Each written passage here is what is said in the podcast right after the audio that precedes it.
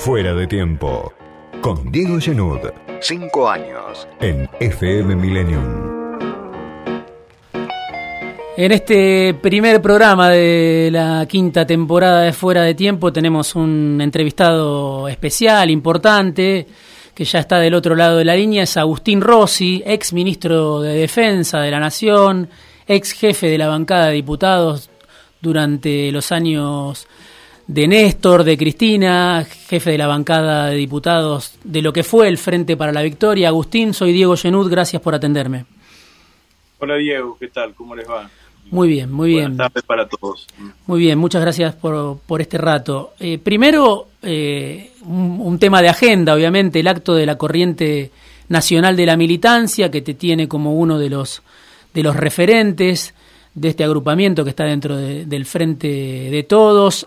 El acto de hoy en Rosario, con presencia de funcionarios nacionales, varios ministros y un dirigente, un diputado provincial, creo que jefe de la bancada en, la provincia, que es Leandro Busato, que algunos dicen, bueno, puede ser el próximo candidato a gobernador en la provincia. Contame cuál es la importancia, contale a la audiencia, que dirías vos, cuál es la importancia de este acto de hoy, si es un acto nacional, si es un acto con eje provincial. No, el acto claramente es con eje nacional. Eh, eh, es un, acto en donde lo que intentamos hacer, y así lo denominamos, es reflexiones sobre el presente y el futuro. E invitamos a, compañeros y compañeras que, de distintos lugares eh, pudiesen opinar sobre o aportarnos su reflexión sobre eso, ¿no? Sobre todo dos, dos subconjuntos, diríamos, en, en matemática.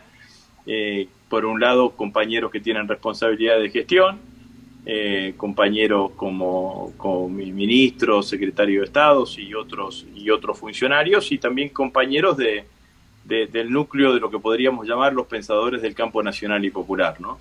Eh, esas dos miradas son dos miradas que a nosotros nos parece importante conjugar o tener en cuenta o tener presente en este, en este marco y, y en, este, en este escenario, en esta coyuntura que hoy tiene la Argentina.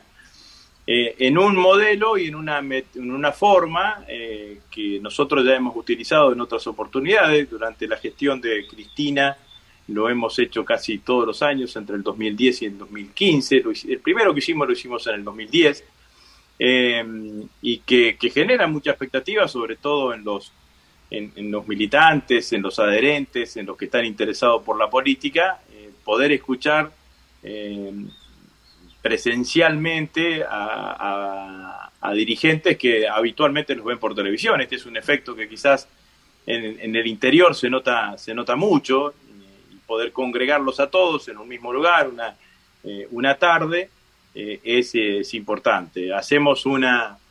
Eh, la metodología es, son intervenciones sucesivas de los distintos participantes que, que, van dejando su mirada en, 10, 15 minutos cada 10, 15 minutos cada uno con, un cierre al, final eh, que busca fundamentalmente eso. Eh, sobre lo que me decís de, Leandro, no quiero dejar la, oportunidad porque lo mencionaste. Leandro es efectivamente nuestro candidato a gobernador. El acto que hicimos, nuestro precandidato a gobernador de la Corriente Nacional de la Militancia en la provincia de Santa Fe. Sí. Es un dirigente, es un dirigente joven, pero con experiencia, ya tiene su tercer periodo parlamentario como legislador provincial, es actualmente el presidente del bloque de diputados en la legislatura de la provincia de la provincia de Santa Fe.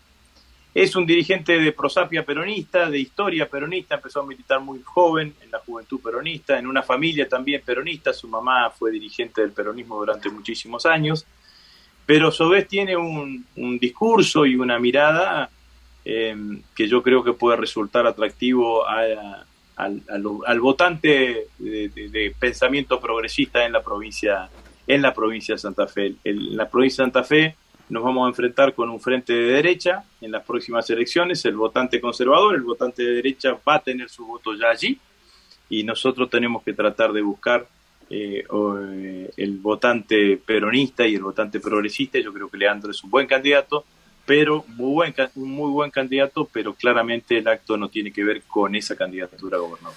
Sí, te pregunto por eso, justamente, obviamente ahí, se cruza Santa Fe, se cruza Santa Fe con la Nación, eh, también en tu propia, en tu propia historia reciente, y sabemos, ¿no? Bueno, tu salida del Ministerio de Defensa, la discusión que hubo en la previa a las PASO del año pasado.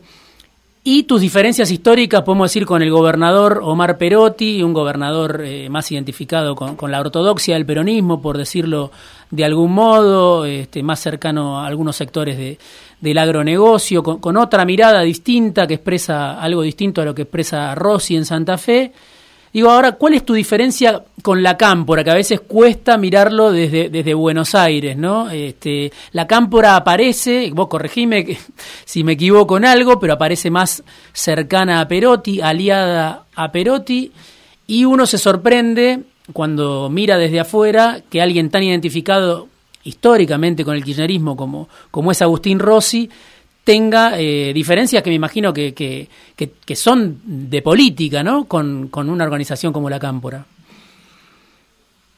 Eh, bueno, la política a veces no admite razonamientos lineales, digamos, ¿no? Siempre necesitan algún tipo de explicación. Sí. En nosotros, yo personalmente y nosotros, nuestra corriente, siempre tuvo una mirada distinta a la, de, a la del gobierno provincial, pero voy a tratar de explicar sintéticamente los últimos años. ¿no? Eh, nosotros, en el 2017 eh, yo fui candidato a, a, diputado nacional con, con, todo el kirchnerismo, inclusive la, en, la alianza con la Cámpora y con las otras agrupaciones del kirchnerismo, y le ganamos una elección a, a, lo que era la candidata que representaba el peronismo más tradicional, incluyendo a los dirigentes cercanos a Perotti, ¿no? que fue Alejandra Rodríguez.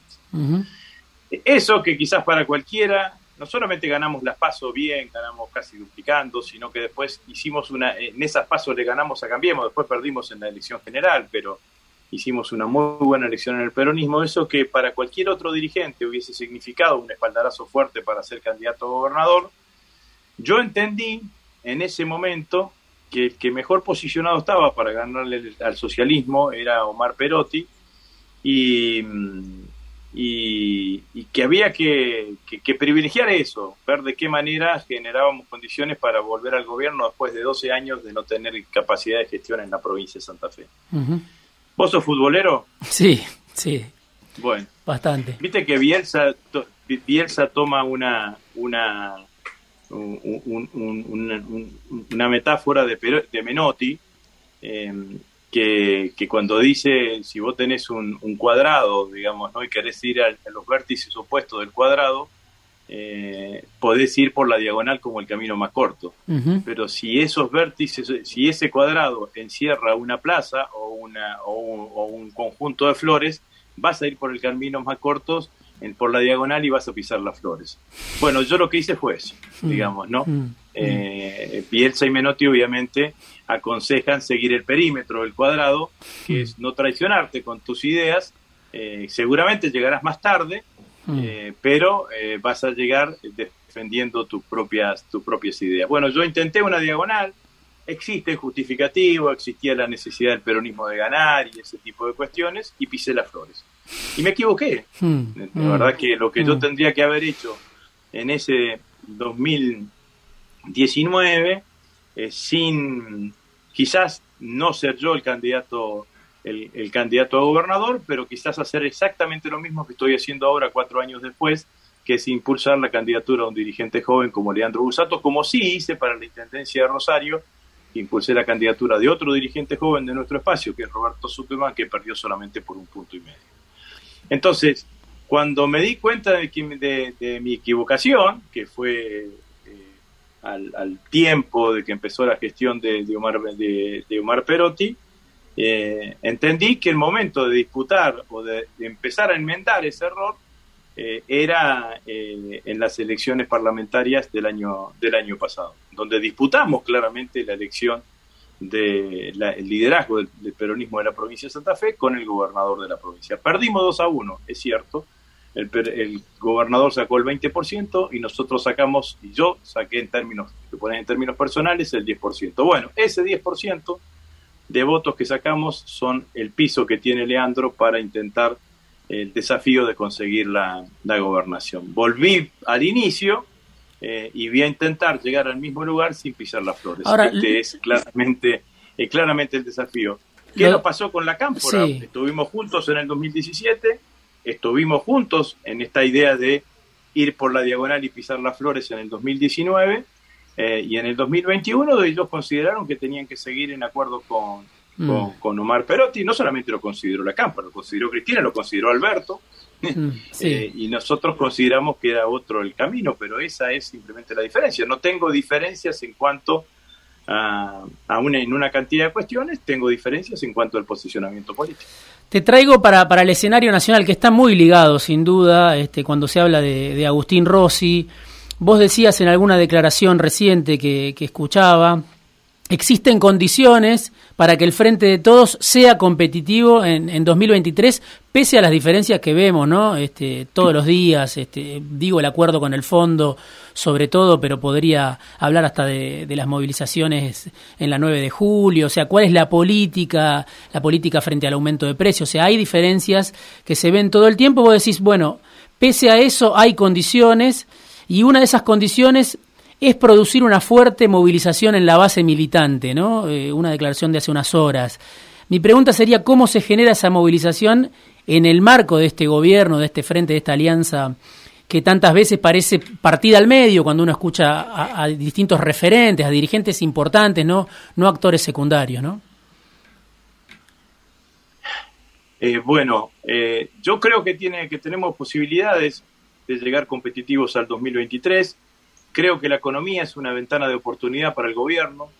Eh, creo que, que, que, la economía creciendo, que la economía eh, creciendo en los niveles que viene creciendo, que la economía achicando los niveles de pobreza, achicando los niveles de indigencia, va en el buen, va claramente en el, en el buen sentido creo que, que tenemos un que, que, no hay que desconocer que, que, hoy por hoy la economía te da buenas noticias y malas noticias. El problema que tenemos es que los voceros de las malas noticias son mucho más importantes que los voceros de las buenas noticias. Eh, eh, se habla mucho más del vaso medio vacío que del vaso medio lleno, pero claramente si tenés una desocupación del 7%, que es mucho más baja que los cuatro años que, fijó Macri Em, que, que, tuvo de gestión que tuvo de gestión Macri, que volviste, que creciste al 10,3%, que habrá una parte de efecto rebote, pero otra parte tiene que ver directamente con los efectos de las políticas que llevaste adelante, que superaste con esto, revertiste tres años de recesión económica, 2018, 2019 y, 2000, y 2020. Esta semana salió el coeficiente Gini que muestra una mejora en la distribución del ingreso, que en el último trimestre del año los tres deciles más bajos de ingresos de la población le ganaron a la hasta la canasta, hasta la inflación de alimentos, hasta la canasta alimentaria. Bueno, tenés una cantidad de elementos desde donde sostenerte y de donde tener expectativas de acá para adelante. ¿Tenemos inflación? Sí, tenemos inflación. Hay una inflación que es multicausal, hay, hay, conductas, eh, hay conductas especulativas, hay tensión eh, por la puja, hay tensión por la puja distributiva. Va a haber en este en el mes conoceremos el dato de la semana que viene, pero en el mes de marzo seguramente ya va a aparecer la tensión, eh, llamémosle entre comillas, mundial provocada por la invasión de, por la invasión de, por la invasión de Rusia, pero todo eso va generando eh, son cosas que, claramente el gobierno tendrá que atender y que tendrá que eh, ir eh, generando las medidas para ir resolviendo un problema multicausal que viene de años en, en, la Argentina. El acuerdo con el fondo te permite tener estabilidad macroeconómica. Eh, eh, uno de las causales más importantes de la inflación en la Argentina ha sido siempre las expectativas de evaluacionista que existen, a veces reales, a veces generadas. Hoy eso no existe, vemos cómo decrece la brecha entre el dólar oficial y el dólar paralelo y esto tiene que ver fundamentalmente porque caen las expectativas de las expectativas de devaluación en Argentina. Entonces, a mí me parece que llegado el momento de las elecciones, si hacemos las cosas bien, la economía es una ventana de oportunidad. Esto se mezcla, consigue esto que yo, que yo dije hace unas horas y lo repito, y de alguna manera el encuentro que estamos realizando en Rosario también tiene ese objetivo político que hay que revertir la sensación de que el 2023 está perdido, ¿no? Mm.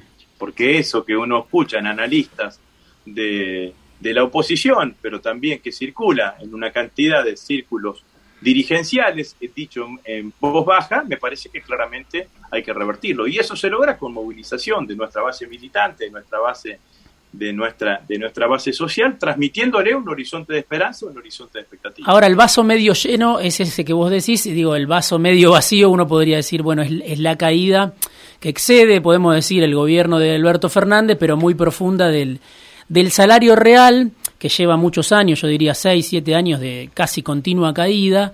Y ahí me parece que, digo, más allá de, la, de, mi propio parecer, está la discusión dentro del propio Frente de Todos. ¿no? Hay un sector, llamémosle, que ve el, el, vaso medio vacío con mucha preocupación. Por eso mi, mi, pregunta era cómo se logra una síntesis este, entre esas dos miradas, la que pone el eje en los datos que uno puede considerar positivos y la que ve una realidad más urgente eh, en cuanto al poder adquisitivo, a la inflación, incluso la creación de empleo. Obviamente en muchos casos es creación de empleo de menor calidad, aunque, aunque recupera por encima del, último Macri, por encima de, los niveles de pandemia, digo, pero hay otro sector que, que, traza un panorama en base a los datos preocupantes de la realidad, ¿no? y cómo combinarlo. yo creo que la realidad, la realidad es compleja, ¿no? Ah, mm. Simplemente lo que dije es que los voceros del paso medio vacío tienen más mm. potencia y son más que los voceros del vaso medio lleno, que naturalmente tienen que ser los funcionarios del gobierno, digamos, ¿no? Eh, que son los que tienen que salir a, hablar de las cosas buenas que tiene, que tiene el gobierno. Las otras cosas también son reales y tienen diferentes respuestas eh, y, tienen, y tienen mecanismos claramente alentadores. En cualquier proceso económico en donde vos tuviste una caída de casi 9 puntos, 8 puntos, 7 puntos, de que fue la caída del PBI en el año 2020, la recuperación eh, de 10 puntos, primero vas a recuperar empleo que no es de tan buena calidad y empleo que no es el correctamente bien remunerado. Si vos persistís en el sendero del crecimiento económico, eso se va a ir revirtiendo. Entonces va a ir permitiendo que ese empleo de, de menor calidad se convierta en empleo de calidad y que ese empleo mal remunerado o medianamente remunerado se convierta en bien, en bien remunerado. ¿Qué es lo que a mí eh, me parece que no alcanza solamente con el crecimiento económico? Es eh, perforar eh, claramente la base de la indigencia. que cuando vos ves lo que cómo disminuye la pobreza en la Argentina, la indigencia disminuye notablemente menos en cuanto a lo que disminuye la pobreza. Entonces ahí yo creo que el gobierno tiene que analizar seriamente la, la posibilidad de aplicar una medida eh, que genera el mismo efecto que generó en el 2009 la asignación universal por hijo, que terminó con la indigencia de un día para el otro, y yo creo que esa medida es el ingreso básico universal, eh, que deberá ser una decisión política y que después el gobierno definirá cuál es el monto y cuál es el alcance, pero claramente estas cosas van a ser. Pero yo creo que el gobierno tiene que mirar el vaso entero. Y no creo que haya que quedarse ni con el conformismo del vaso medio lleno, ni tampoco con ver solamente el vaso medio vacío que te hace ver absolutamente todo negativo. Agustín, te pido que me esperes un segundo en línea, me quedan algunas preguntas todavía, vamos a un corte y, terminamos esta entrevista interesante con Agustín Rossi.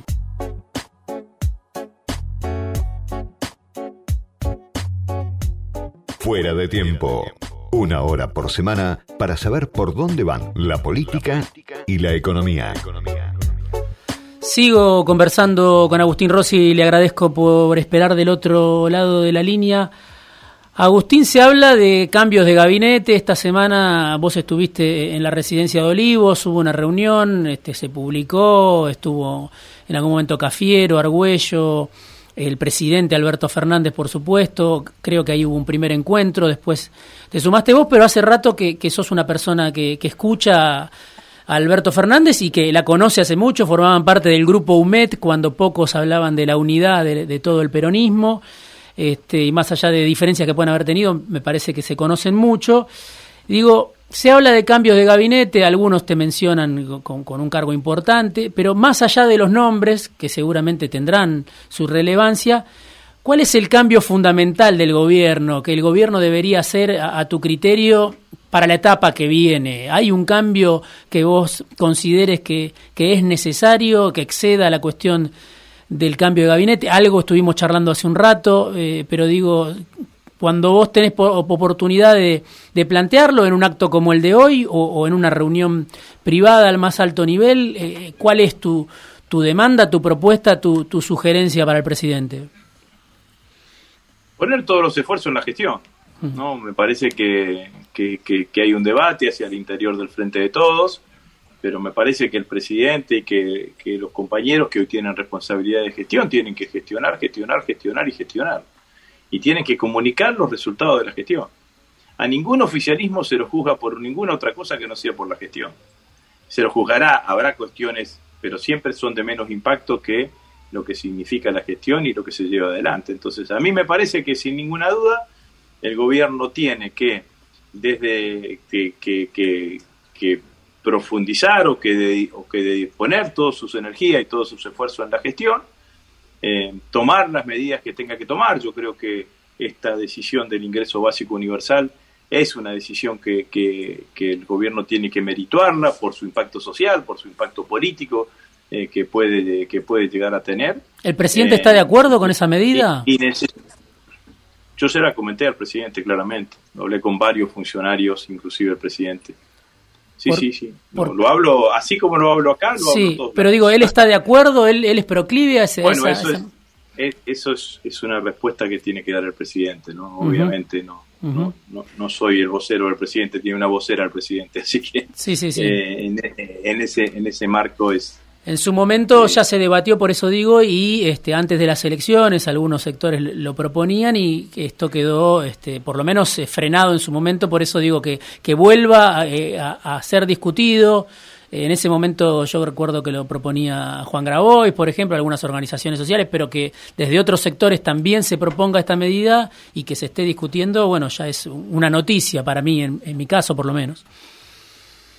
Bueno, no sé si se está discutiendo, lo que yo hmm. digo es lo que yo hice. Hmm. Eh, yo lo hablé con varios, incluyendo con el presidente que le transmití mi idea, digamos, ¿no? De lo que, De, lo que pensaba, pero fundamentalmente, volviendo a lo anterior, yo creo que hay que tomar las medidas que haya que tomar y que hay que caminar en el sentido de la profundización de, la profundización de la gestión, ¿no? Y, en esa profundización de la gestión, eh, lo que necesitamos es eh, perfilar eh, un, modo de, de, comunicación que yo sigo insistiendo que cuando vos tenés un sistema hegemónico de medios que es tan crítico con la gestión de gobierno, tu comunicación tiene que ser precisa, eh, tiene que ser eh, para utilizarlo, digamos, no como tiro de escopeta, donde los perdigones salen para todos lados, sino como un tiro de carabina que va preciso, digamos, ¿no? Porque la realidad es que si no, eh, se, a veces se termina, se termina desvirtuando. A veces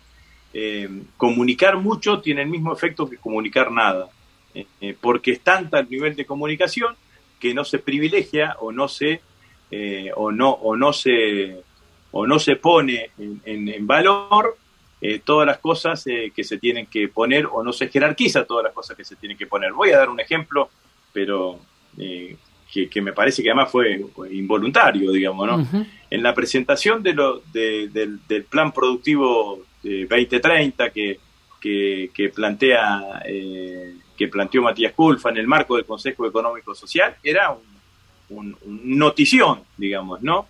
Eh, Gustavo Vélez hizo una referencia a un tema, como fue la cuestión de las redes sociales, digamos, ¿no? Y lo que se tomó de ese hecho fue eh, esa, eh, esa cuestión. Entonces, en eso también hay que entenderlo, entenderlo claramente que eh, jugás en base a esas reglas de juego, en donde ahí tenés un sistema de medios que te va a estar mucho más predispuesto a resaltar tu error que en reflejar las cosas positivas que estás haciendo. Entonces, me parece que allí tiene que eso tiene que ver.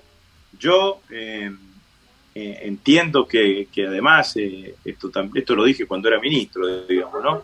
Eh, con Cristina era 100% de cadena nacional y 0% de intermediación periodística la comunicación. Ahora es al revés, es 0% de cadena nacional y 100% de intermediación periodística. Yo rescato el, el, reportaje como método de intermediación periodística, pero también me parece que el presidente tiene que tener comunicación directa cuando necesita comunicar algo eh, claramente importante y utilizar lo que han utilizado eh, todos los gobiernos por esta situación que tenemos, claramente. Agustín, vos fuiste jefe de la bancada, como decía al inicio de, la entrevista, de lo que era el Frente para la Victoria. Estuviste al lado de Néstor Kirchner desde muy temprano, al lado de la vicepresidenta en momentos de fuerte tensión, de, fuerte discusión. Y hoy parece que eh, el debate que hay en el Frente de Todos no solo se restringe al peronismo, ¿no? Eh, al peronismo y al kirchnerismo, a las distintas alas del Frente de Todos, sino que me da la sensación de que el viejo kirchnerismo, podríamos decir, está dividido o está con miradas contrapuestas, ¿no? Eh, con respecto a este, a este presente. ¿Existe eso? ¿Vos lo ves? Eh, que, que, hay dirigentes que estuvieron muy cercanos a Cristina que hoy dicen, bueno, la prioridad es acompañar eh, al presidente o que tienen otra mirada o que se diferencian. ¿Y, y por dónde pasa esa diferencia? Digo, de, de, de que en el propio eh, grupo de dirigentes muy cercanos eh, en su momento a Cristina, Néstor Kirchner, hoy estén poniendo el acento, no sé si en otras políticas, pero en otros ejes, eh, en otro rumbo, en acompañar más a Alberto?